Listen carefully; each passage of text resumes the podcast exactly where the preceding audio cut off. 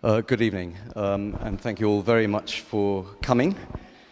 Uh, this is the culmination of what's been an extraordinary week at St. Peter's, graced by a brilliant set of lectures from Mark Thompson.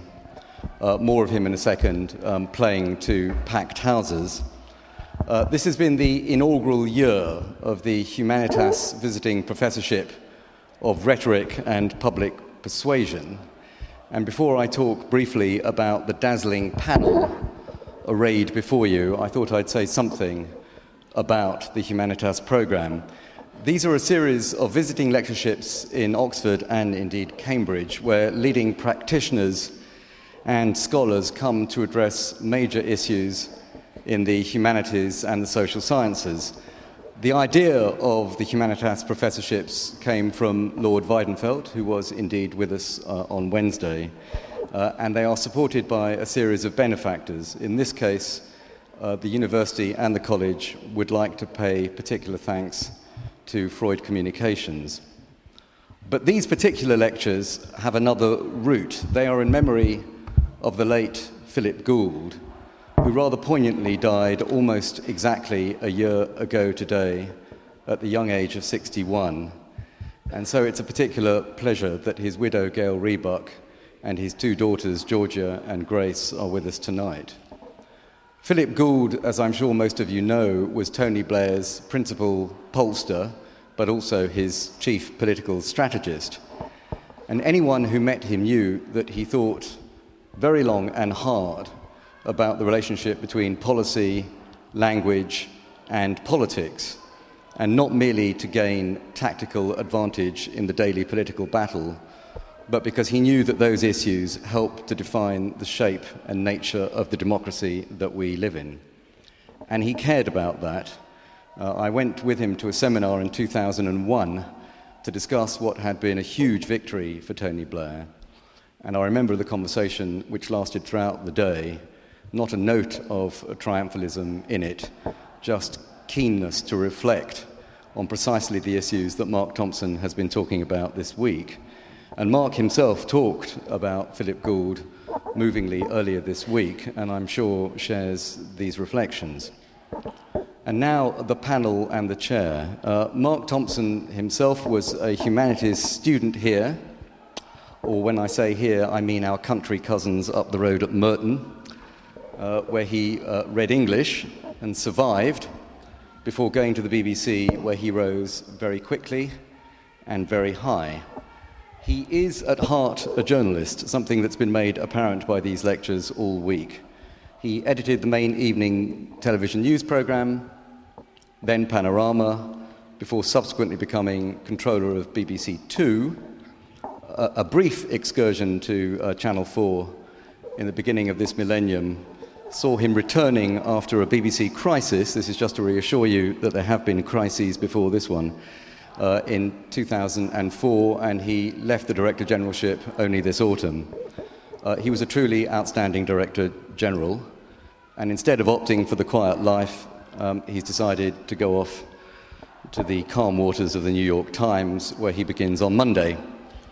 Uh, Andrew Marr, uh, who's going to chair this evening's proceedings, has been an extremely good friend of St. Peter's. This is his fourth visit here in the last two years, and is one of those people who, in a subjective comment, but one I'm prepared to defend, is worth the BBC licence fee alone.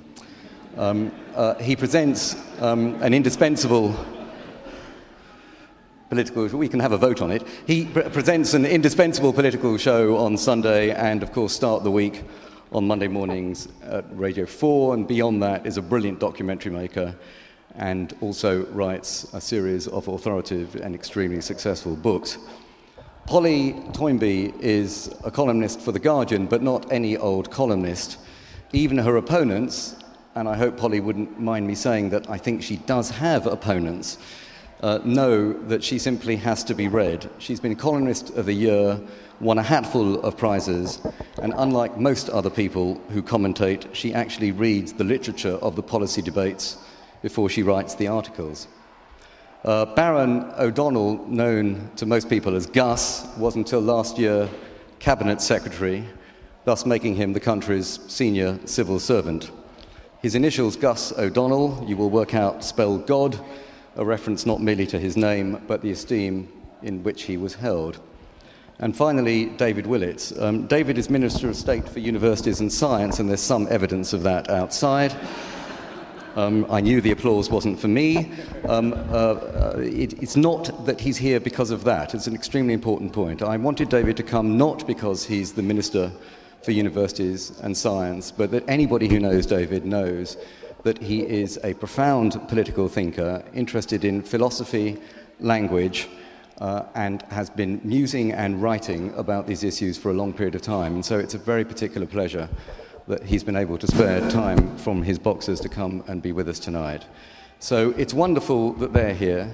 Uh, it's wonderful that you're all here. And for the next hour and a half or so, I'm going to leave you in the safe hands of Andrew and Mar. So, ladies and gentlemen, Andrew Marr.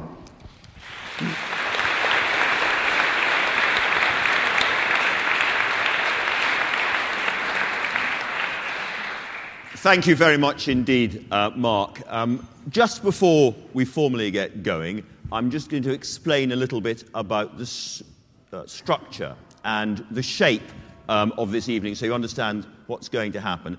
I, in, in, in a minute or two, am going to coarsely, brutally try to summarize some of the main themes in Mark's uh, three lectures. That's what we journalists do. Um, they are, I have to say, um, utterly formidable um, pieces of um, advocacy and uh, deep thinking. Um, a brilliant start, I think, to this series, uh, Mark. Um, quite extraordinary. Um, I had to read them on the page. I really wish I'd been able to hear them um, in person. But I'm going to give you uh, a reminder of some of the key themes in the lectures. Then I'm going to talk to the panel, give them the chance to respond initially and relatively briefly. Having heard the responses, Mark will then come in again. And it's going to feel after that, for 20 minutes or so, I hope, a little bit like Start the Week. We're going to have um, a roundtable conversation, picking up some of the key themes and some of the arguments. And after that, it's over to you. Um, and I'll be looking for um, pithy, pointed, uh, not too long questions and interjections, and you'll get the chance um, to have Mark responding um, along with the rest of the very distinguished panel. And so to uh, The Cloud of Unknowing, um, the title that Mark chose for these three lectures. And as I take it, his main theme is what he calls, um, very frankly and directly, a decadence um, in our public language, our ability to debate. Um, he says we are getting worse at communicating and discussing the great issues of the age. And this is because of a decadence of language, it's because of a multiple crisis of authority, and it's because of the effect of new technologies on those. And the solutions he gives uh, are complex, but they are based on a renewed understanding of rhetoric and a revived intolerance of lying in public life. Although the word rhetoric can um, sound uh, a relatively abstract one, Mark also makes, I think, one of the fundamental points, um, which is that a decadence of rhetoric means a decadence of democracy itself. If our political language is failing, then our institutions, our ability to take complex decisions and consider wisely difficult choices is itself failing. So, this is a very urgent um, and important question. And of course, it comes just after uh, the American presidential election. Uh, Barack Obama um, struggled in his first debate, again, a matter of political language, and he has been hamstrung ever since the 2010 midterm elections um, by the Republicans' uh, seizure of the House of Representatives and Washington gridlock. Now, why did that happen? It happened because Barack Obama was unable to effectively and coherently frame and explain his proposed changes to American health care. And therefore, it's particularly interesting that Mark chose, right at the beginning of his first lecture, to focus on the use of that deadly little term, death panels, by Sarah Palin, and explained how that uh, entered the, the consciousness, the bloodstream of American debate. And much of his first lecture, you may recall, is indeed about that uh, ability um, for small um, phrases, individual words, um, to enter and simplify in a damaging way political debate. And as he also pointed out, it may not just be words, it can be images such as the, the Two Towers attack on, on 9 11. And I'm just going to quote very briefly um, from that first um, lecture, just to remind you again. He concluded that there were five factors which produced a decadence in our public language, a deep background of social and cultural suspicion, policy, which is more complex, politicians struggling to differentiate themselves, and a century of empirically based advances in the understanding and construction of public language, by which he meant um, things like the work of Frank Luntz, um, who is able to test focus group, opinion poll, particular phrases. And so he turns to politicians like David Willetts and says, You must say, you must use the following words fairness, decency. You must say, I get it, because these things work. Um, and he concludes that, uh, that essay by talking, uh, as I suggested, that this is much more than a, a discussion about verbal dexterity or good communication. The risk is that a language and a set of institutions, which were once both a competitive advantage, our democracies, and a guarantee of freedom, may falter. In the second lecture, he turns to the question of authority, and in particular, scientific authority, and the privileged position that science has in our political debate, though he says that this depends on the science being complete, uh, the science being uh, not seriously contested inside the scientific community, and of course the science not being corrupted um, by money. Uh, he lays about him um, in uh, fine form, I have to say. Um, has a serious go at the coverage of the Today programme over its MMR vaccine uh, coverage, which he describes as ignorant and shallow journalism. And he engages in some controversy with one of our panelists, Polly Toynbee, on the framing of debate around the government's health reforms. And I suspect we may get onto that uh, later on. But he concludes by saying science is the most formidable intellectual force of our age, perhaps any age. However, the irony is that without the insights of the humanities, it may still find itself without words. We finally come on in the third lecture, uh, which you may remember uh, started by contrasting uh, Winston Churchill's great 1940 standalone moment uh, with Tony Blair's speech on the Iraq War in the House of Commons, um, moving through to a series of proposed answers or um, solutions to this, and I won't give them all. But above all, he says, we need civic literacy. We need to teach citizens how to pass public language in all its many forms, from marketing speak to the loftiest political utterances to the use of video. We need our citizens to study rhetoric again.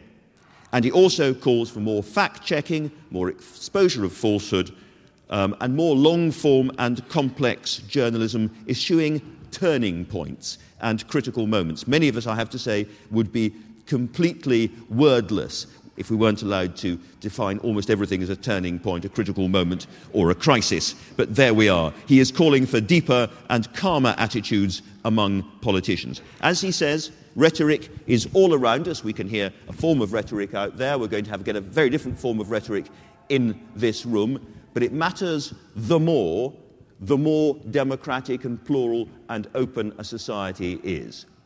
I'm going to turn now to the panel, and I'm going to start by asking God, uh, Lord O'Donnell, Gus O'Donnell, who, as Cabinet Secretary, Permanent Secretary at the Treasury, has been perhaps more at the centre of watching the difficulties and the controversies around debates than almost anyone I can think of to give us his response to these lectures.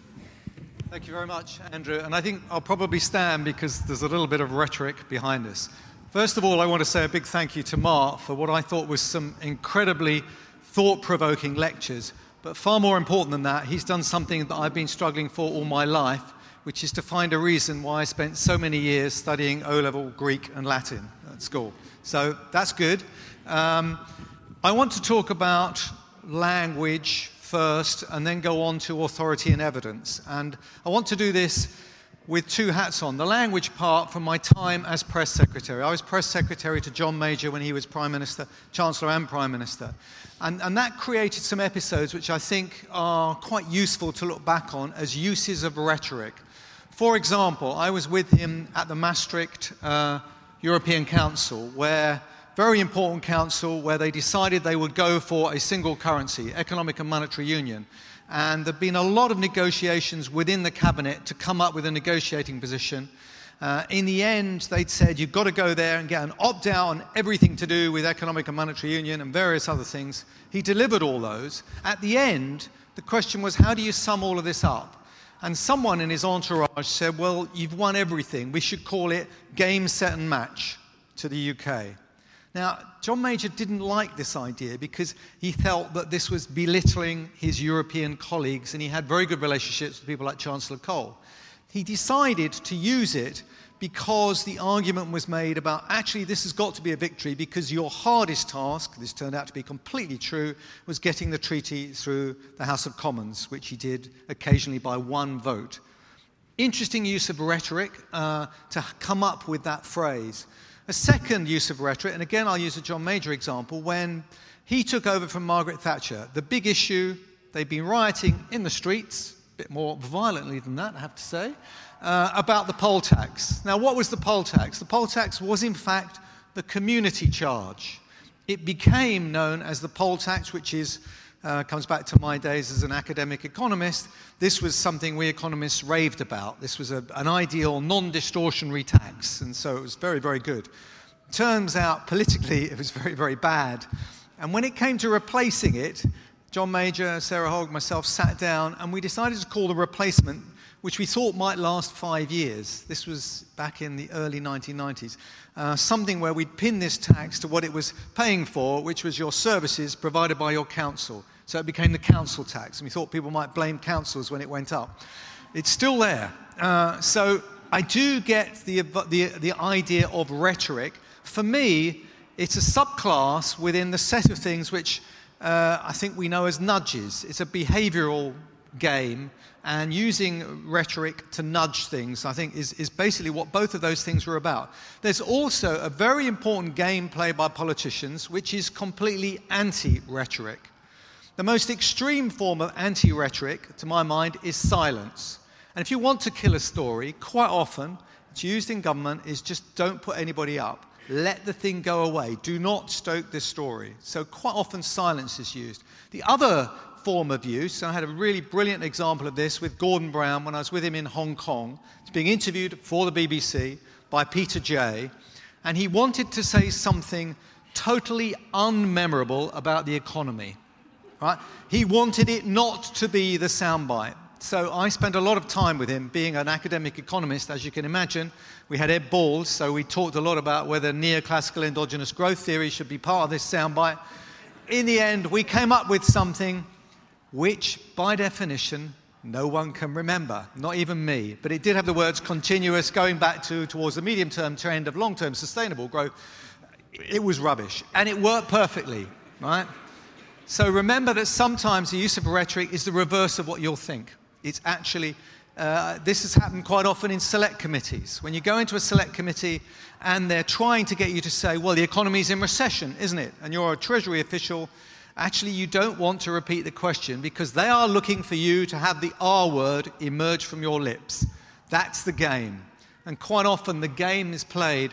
And of course, all of this does not aid understanding, but it is the world we're in when there are challenges going on. And I think that's when you see select committees and you see people that do not understand it at all, do not get the game. I give you the head of G4S uh, you will see quite how badly they perform in this world, quite how someone trying uh, to just go at it without thinking about it fails. So that's what I'd like to say about language. The second thing is, I hope Mark will follow this up. This is all about rhetoric and words, but actually, when you look at the trust, where do people get their trusted news from? It's from the TV. And I think the combination of words and pictures, as Mark picks up in the 9 11, is absolutely crucial.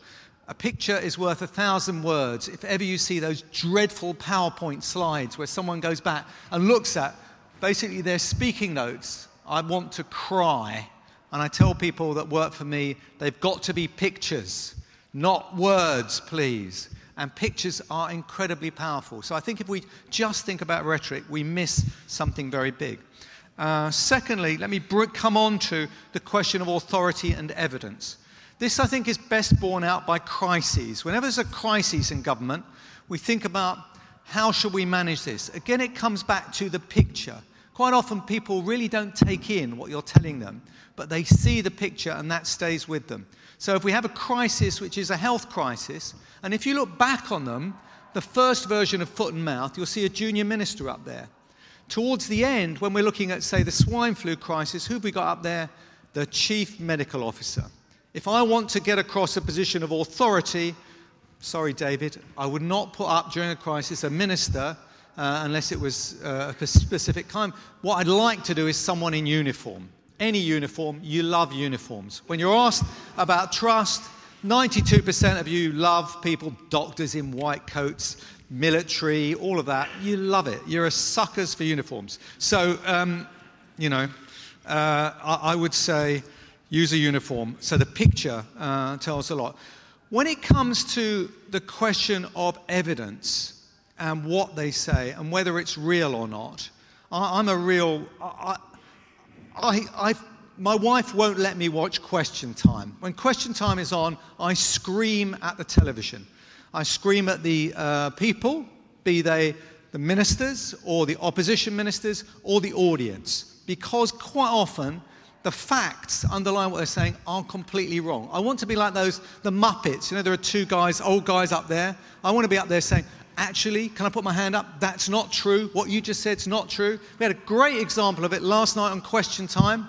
They asked them how many people were going to vote in the police commissioner's vote that's coming up next week. Half of them said they'd vote. Pork pie, right? Half of them won't vote unless the news unless the question time audience is really weird. I, I predict the number will be closer to 20, 25%, about half that interesting. So I'd love there to be a, a kind of objective lie checker somewhere. And I think uh, journalists should really be out there and really kill things that go wrong. The death panels was an interesting example of a killer quote. I'd love there to be more killer facts. Finally, I can see uh, Andrew getting. Uh, I think we have to start with understanding. Really interesting. The people queued up at Northern Rock crisis to get their money out. Very rational to queue up totally irrational to go away with a check. You needed to go there with a suitcase and get the money. Finally, on balance, this is where I do take issue and I pick up what, what Mark said about the Today program. They're forever wanting balance in these debates, which means Mark says let's weight it by the science and if the science tells you, and then we'll give it in proportion to that. In fact, what happens on nearly all of the debates, on nearly all the channels, is we have A versus B. We have pro versus anti, right? And that gives you the black and white game. My challenge as a former civil servant who's there for honesty, objectivity, integrity, and impartiality is to say the challenge for us is not to make the black versus white, but what we need to do is to make grey sexy. Thank you very much, Gus. Um,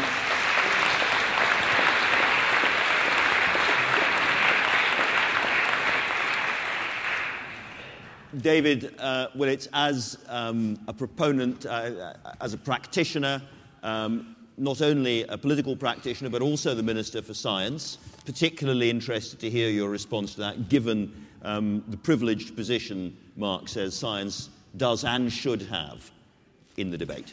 Yeah, well, thank you. Thank you very much. And let me just give some quick reactions. Of course, when you heard Gus say that we've got to make grey sexy, this is the man who worked for John Major. and, and this is what he dedicated his career to. Uh, so, um, well, uh, let me say, first of all, I thought that Mark's three lectures were really excellent. And of course, they analyzed rhetoric. And you could see the training, you see the, the study of the English, and before that, the classics coming out in this study of rhetoric. And what I was reminded, I was just checking up, scrolling through it, was the great George Orwell essay, Politics in the English Language, uh, which analyzes the incredibly stale rhetoric of politicians in the 1920s and 30s.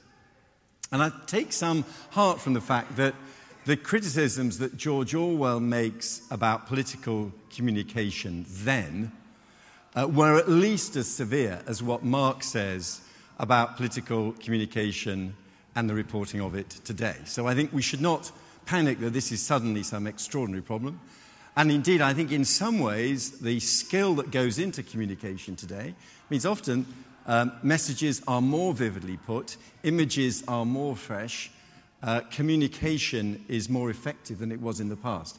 And I have to say that Philip Gould played a very important role in that, and I have myself memories of what a shrewd observer and activist in the political scene he was. But I think there are two or three things that are special about what we're going through today. I just wanted to make two quick observations. First of all, you give the example, Mark, in your lecture of Churchill's war speeches.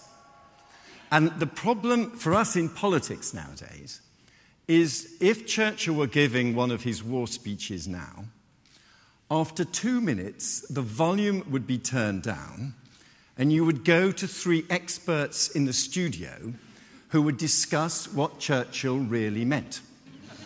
And someone would say he's got pressure from his backbenchers, so notice he's had to come to the House of Commons and give the speech. And someone else, there'd be some military strategist who'd say that his form of words carefully avoids answering some crucial questions at the moment about exactly how the military campaign is going.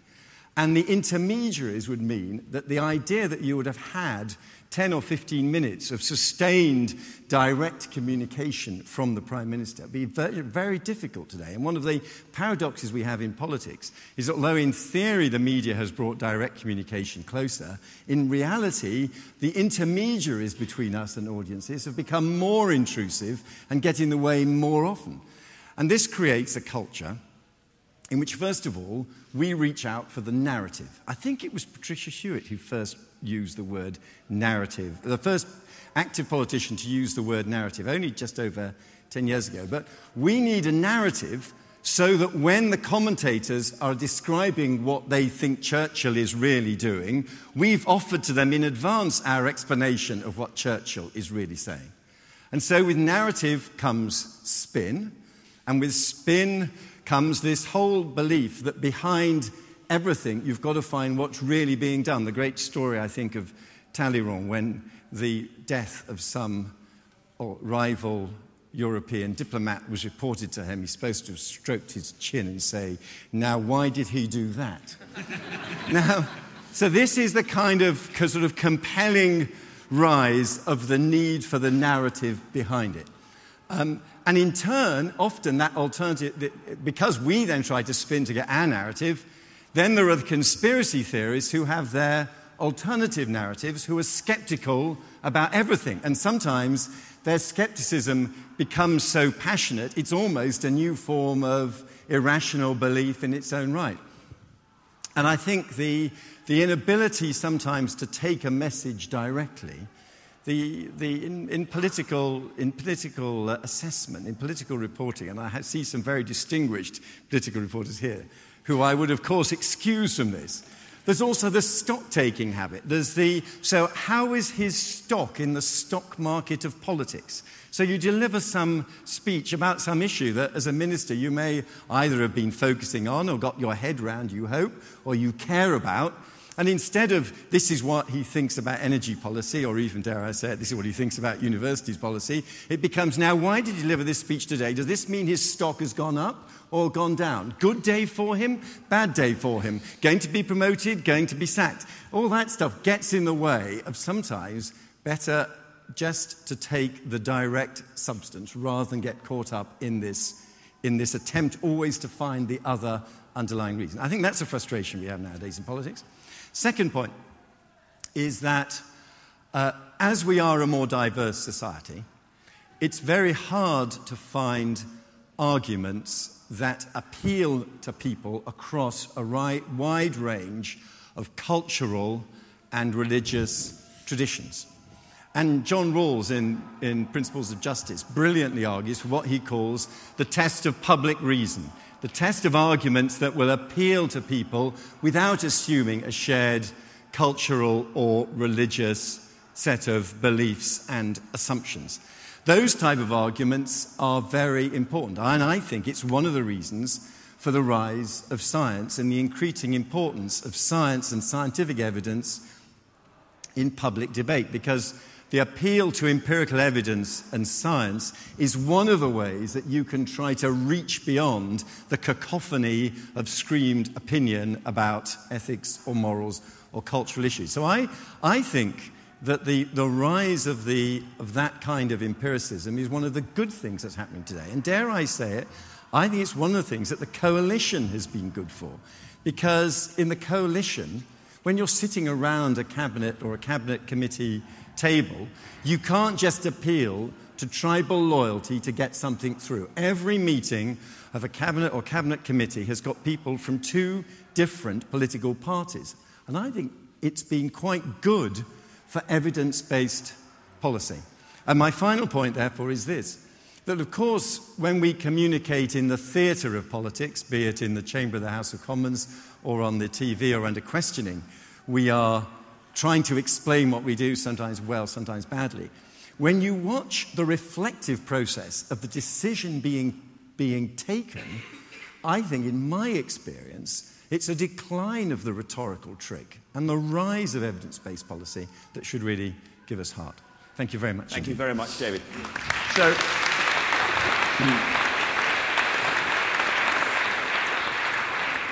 We've heard from an eminent public servant, we've heard from an eminent politician. Now we're going to hear from an eminent commentator whose job, day to day, week by week, is to explain and act as an advocate um, for policy. Polly Toynbee from The Guardian. Polly. Thank you. Working with Mark in the, in, in, in the BBC, with both Marks, um, getting that balance is extraordinarily difficult. It is a, a, balancing act. You are all the time having in one year people complaining you've gone too far one way, and the other year that you've gone too far the other way, and then you reckon perhaps you've got it about right. Um, nevertheless, I don't think that, although it's the most trusted, the most important, and the way we're going, it may end up being just about the only news outlet left since everybody else is, uh, all the other newspapers are, are in deep, deep trouble, and who knows where we'll be in 10 years' time. Nevertheless, the BBC wouldn't be enough on its own. I think um, the BBC has a, a neutering effect on argument, and I'd like to just say a word or two about why political argument matters, why we need politicians to be passionate and to put the case. All right, they simplify, all right, they reduce things to nuggets and maybe brutally to quite coarse points. But in the end, people want an argument. They want to hear which side they're on. And most people are instinctively on one side or the other. You've made it sound like the vanity of small difference these days, as if, well, after the wall came down, there really was nothing to argue about any- anymore.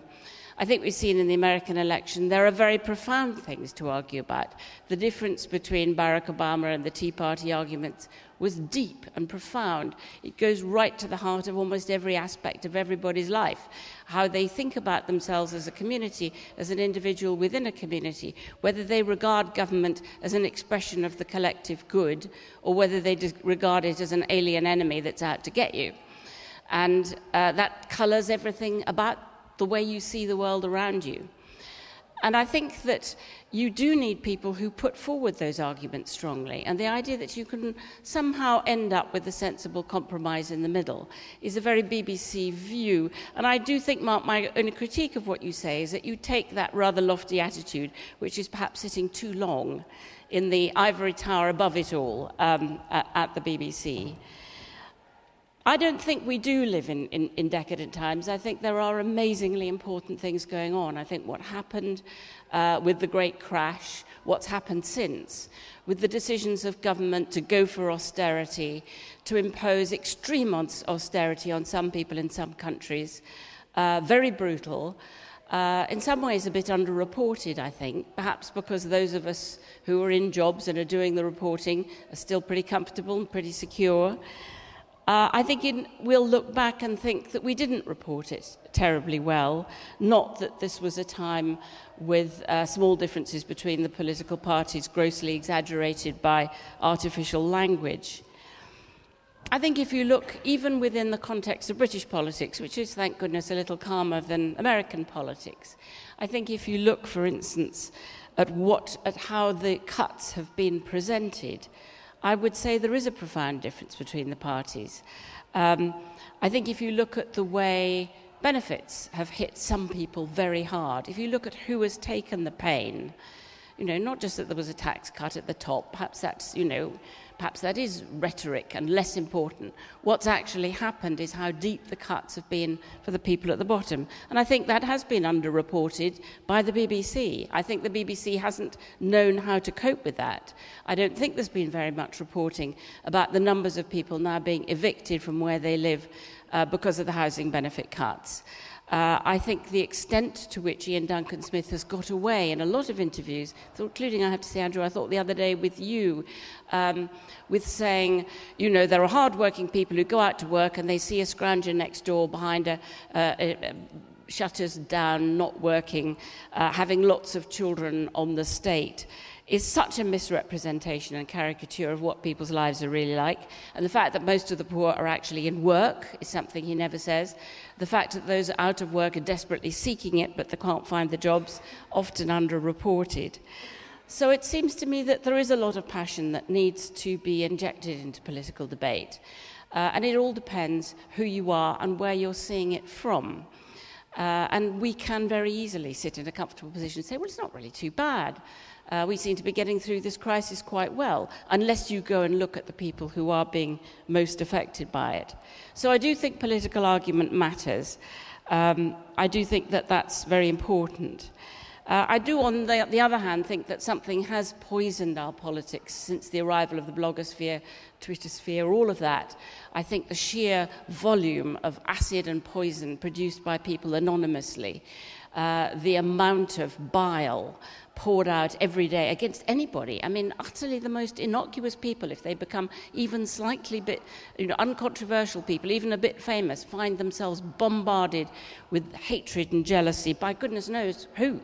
Uh, because they never can have an, uh, they can never reply and answer back. And there is a danger of that tipping over into political discourse and over into our commentaries that we feel all the time the pressure to shout that bit louder, to write those bigger headlines, to ex- push a case a little bit further than it would go, because you are all the time up against that volume of noise that has total contempt for the, for the dead tree uh, press, saying, you know, the real truth is out here in this raucous world out there. Well, sometimes it is, but very often it isn't, particularly if you don't know who they are and where they've come from.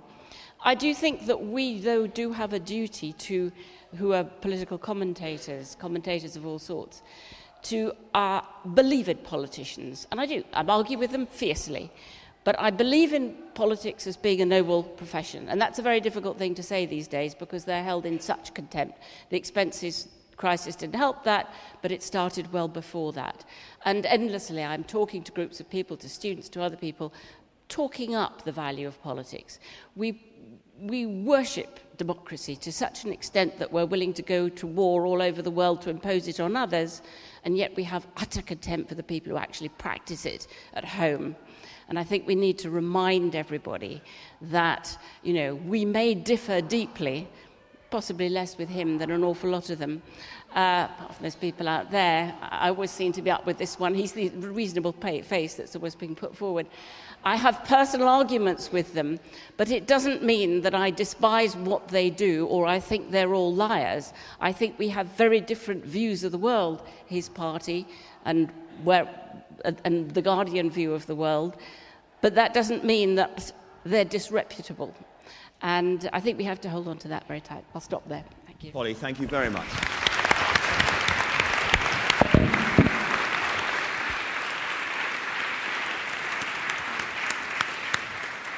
Well, Mark, maybe you'd like to respond um, briefly before we open up the debate. Very, very, very, very briefly. Uh, I mean, I thought all three contributions were, in, were incredibly interesting and um, thought provoking. Um, just, just in responding to, to, Polly, and I think I may well be guilty of, of, of not being clear enough on, on this point. I, so. I, I, I, wasn't intending to make an argument against politics or against political argument as such. I, I mean, insofar as I'm, I'm making a debate, it's between, in a sense, I mean, to be, without being, getting too highfalutin about it, Pericles, who stands for political argument and discussion and debate and believes in all those things, and Plato, who dismisses it as being unnecessary and all the rest of it. And actually, I, I'm talking more about whether there's a way of clarifying and strengthening the efficacy of political debate. Mm in ways which help the public connect with it better and understand the underlying policy choices better, but absolutely in the context of ideological differences and different, uh, different um, uh, solutions being proposed by different mm. politicians. I mean, I think if you believe in democracy, you have to believe in the clash of ideas and the clash of different personalities. And actually, it's precisely because I believe that that's the right way of conducting politics, that I think you need to have, have a care to the way language plays in it.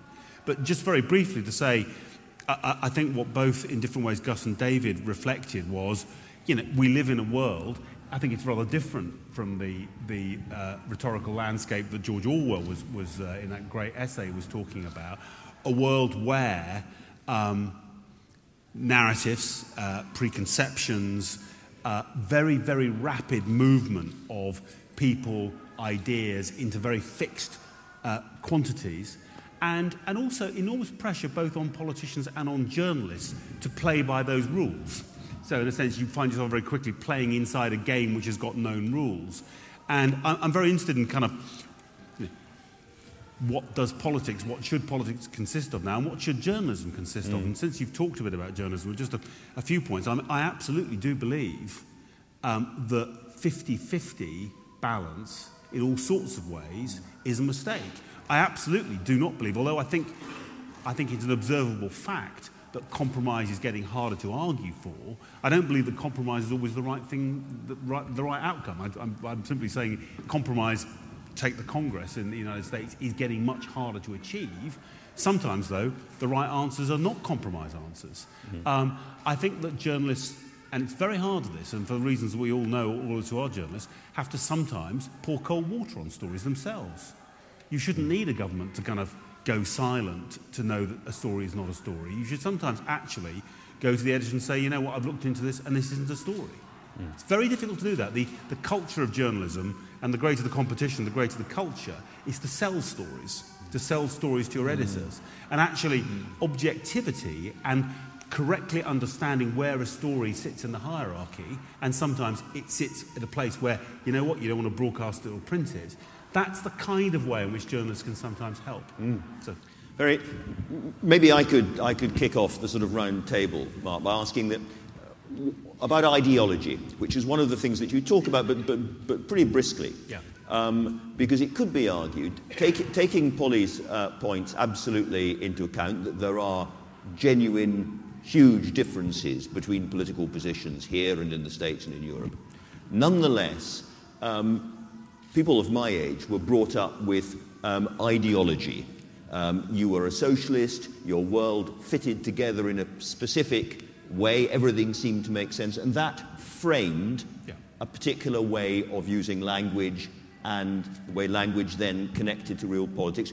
Or if you were a, a free market um, conservative, there was, again, quite a strong ideological belief in how society would get better and better and better given uh, markets allowed to operate as freely as possible and the withdrawal of the state. And it could be argued that part of the problem with the decadence of language that you describe is that because of the collapse of um, the Soviet and communist age um, and the struggles of traditional socialist parties in the West, and then because of the, the crisis in banking and to a certain extent the crisis in market economies uh, on the other side, these ideologies have fallen away and people are left simply with clutches of words fairness, um, I get it, um, decency, um, and, and, and, and the, the, the, fragments bobbing on the ocean.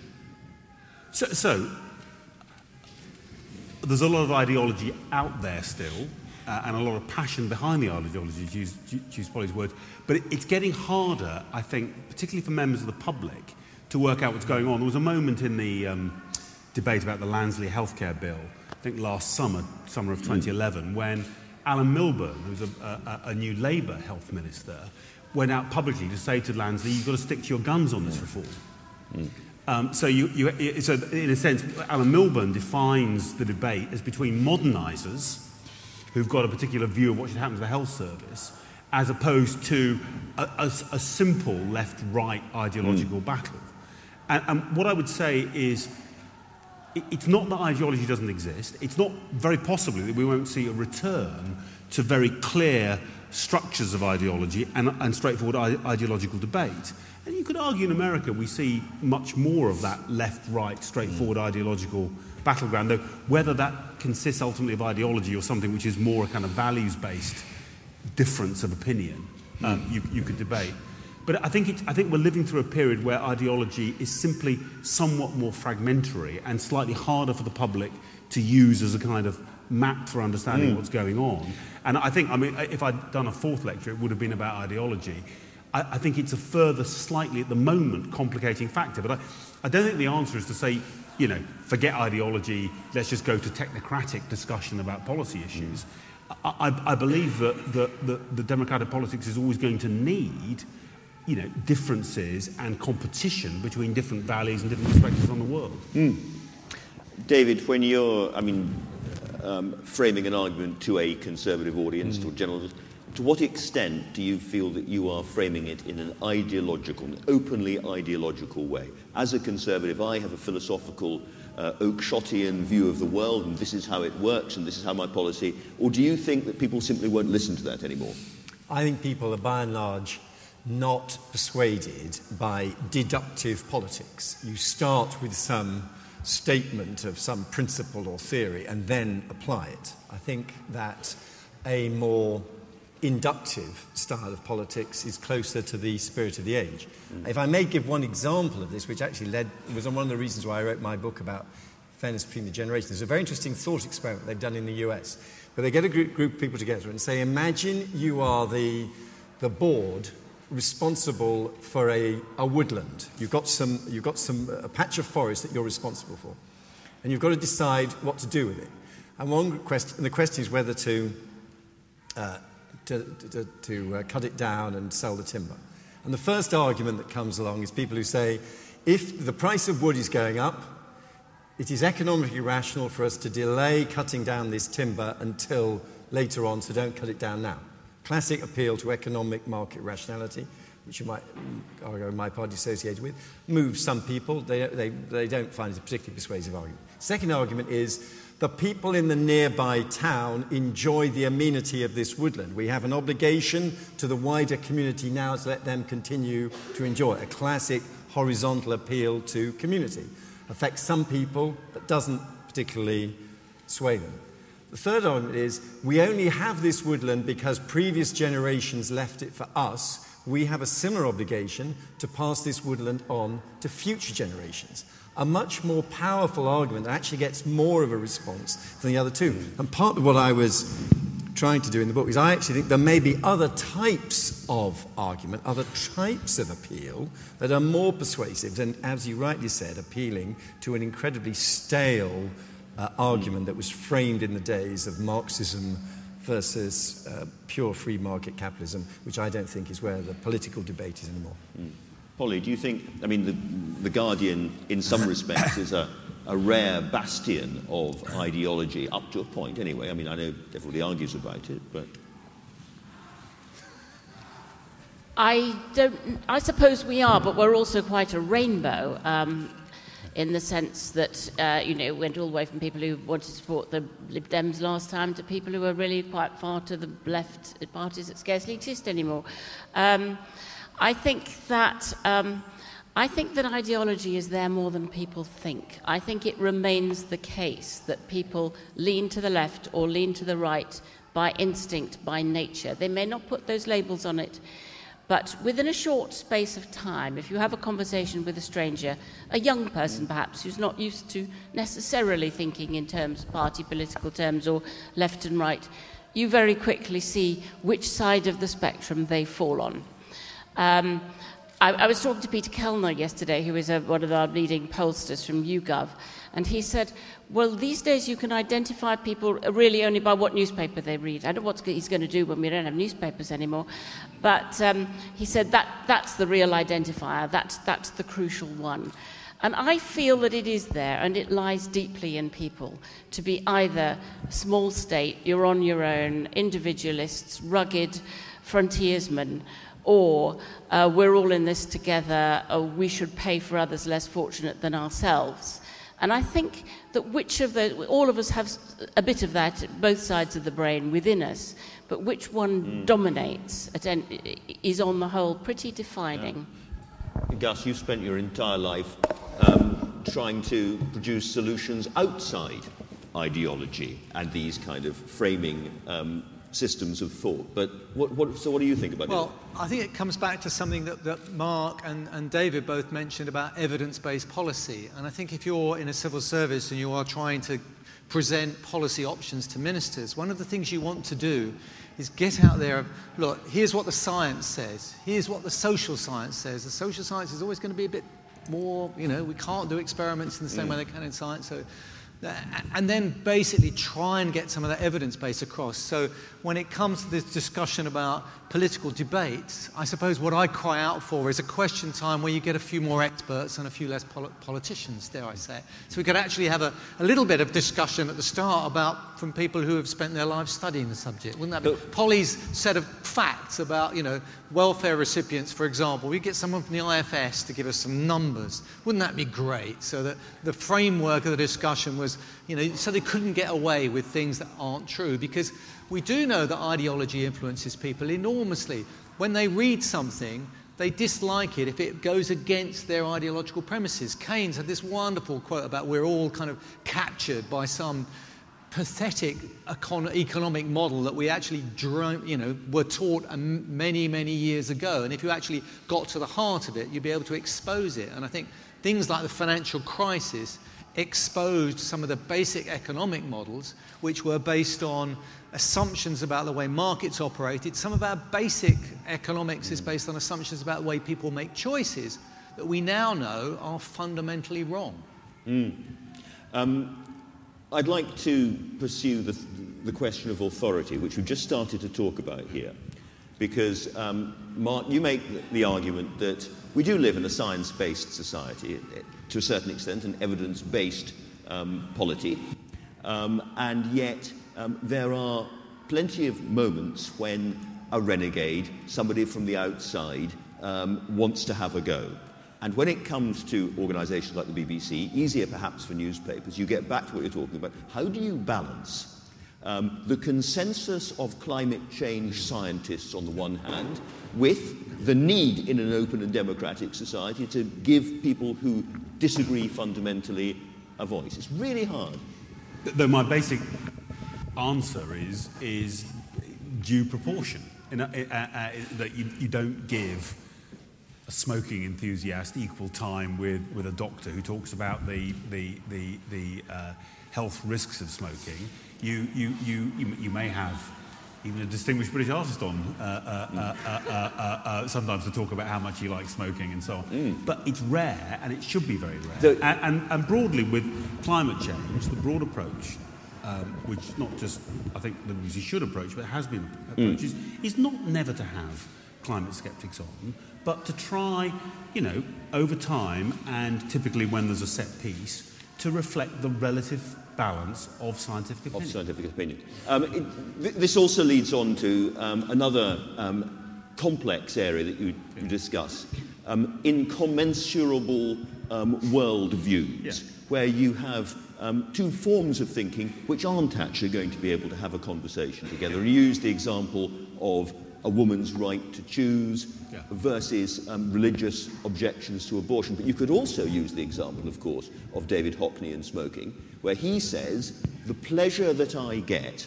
from smoking my cigarettes and what that does to my life yeah. is not something that you measure. And just because you say more people get lung cancer um, if they smoke, that doesn't really affect what I'm talking about, which is something different. Sure. And, and I think the point is it's not the purpose of journalism or of broadcasting to fit everything into a kind of, you know, evening with the debating society where you can reach a conclusion. One of the things you're trying to do is try and reflect the diversity of opinion, including incommensurable opinions, and just kind of record them. Mm. Um, I, I, you know, bluntly, I don't think David Hockney should be on the air every day saying that, but, but, but, the, you know, from but, time but, to time. Yeah. You know, the fact that the fact that he says that and believes that is a fact, and it, you can have it on, on the mm. air. But I, so I, I, I, think what I would say, I, one of the things that interests me about the abortion debate, I think it's got a different quality in the United States than it does in the UK still. Although I think you can hear in the UK some of the tendency towards, as well, the US very sort of black and mm. white uh, approach to the debate, you still typically will get politicians quite quickly here arguing about the number of weeks. They're still thinking, you know, should the legislation be changed? Should it be moved two weeks, one week? It has still, the science it still feels like it has the science changed. Mm-hmm. It still feels like many of the participants in the debate, certainly the politicians, are still trying to frame it in, you know, um, do we need to make an adjustment to the law, as opposed to, you know, I stand for good, you stand for evil. David. Can, can I just stick with that climate change example? Because I think it brings out a crucial distinction. Whether or not there is a process of global warming driven by carbon dioxide going into the atmosphere is ultimately an empirical question. It will not be determined by a democratic vote. And by and large, science does not proceed by a show of hands and what the majority or the minority think. Uh, and for that, I'm a layman, but for me, it is pretty clear of the overwhelming balance of evidence that some process like that is happening. Whether you should respond to it by trying to slow the process down, how much effort you put into decarbonising your energy system, as against how much money you spend building flood yeah. defences, how you react to it, uh, whether you think uh, new geoengineering is a great advance or extremely dangerous, those are all subjects on which there are a wide range of views. And I think, and actually, you said at the beginning about the difference between, you said, between Pericles and Plato. To some extent, I thought you were trying to distinguish between two rather ty- different types of decision. The Plato model is, is, is climate change happening or not? The Pericles model is let's democratically to decide how we respond to it with a set of policy questions. And what gets frustrated is when all those get jumbled up and we don't disentangle them. Though, as I said in that second speech, disentangling them is very hard because so many of the participants, for understandable reasons, want to combine the two. Mm.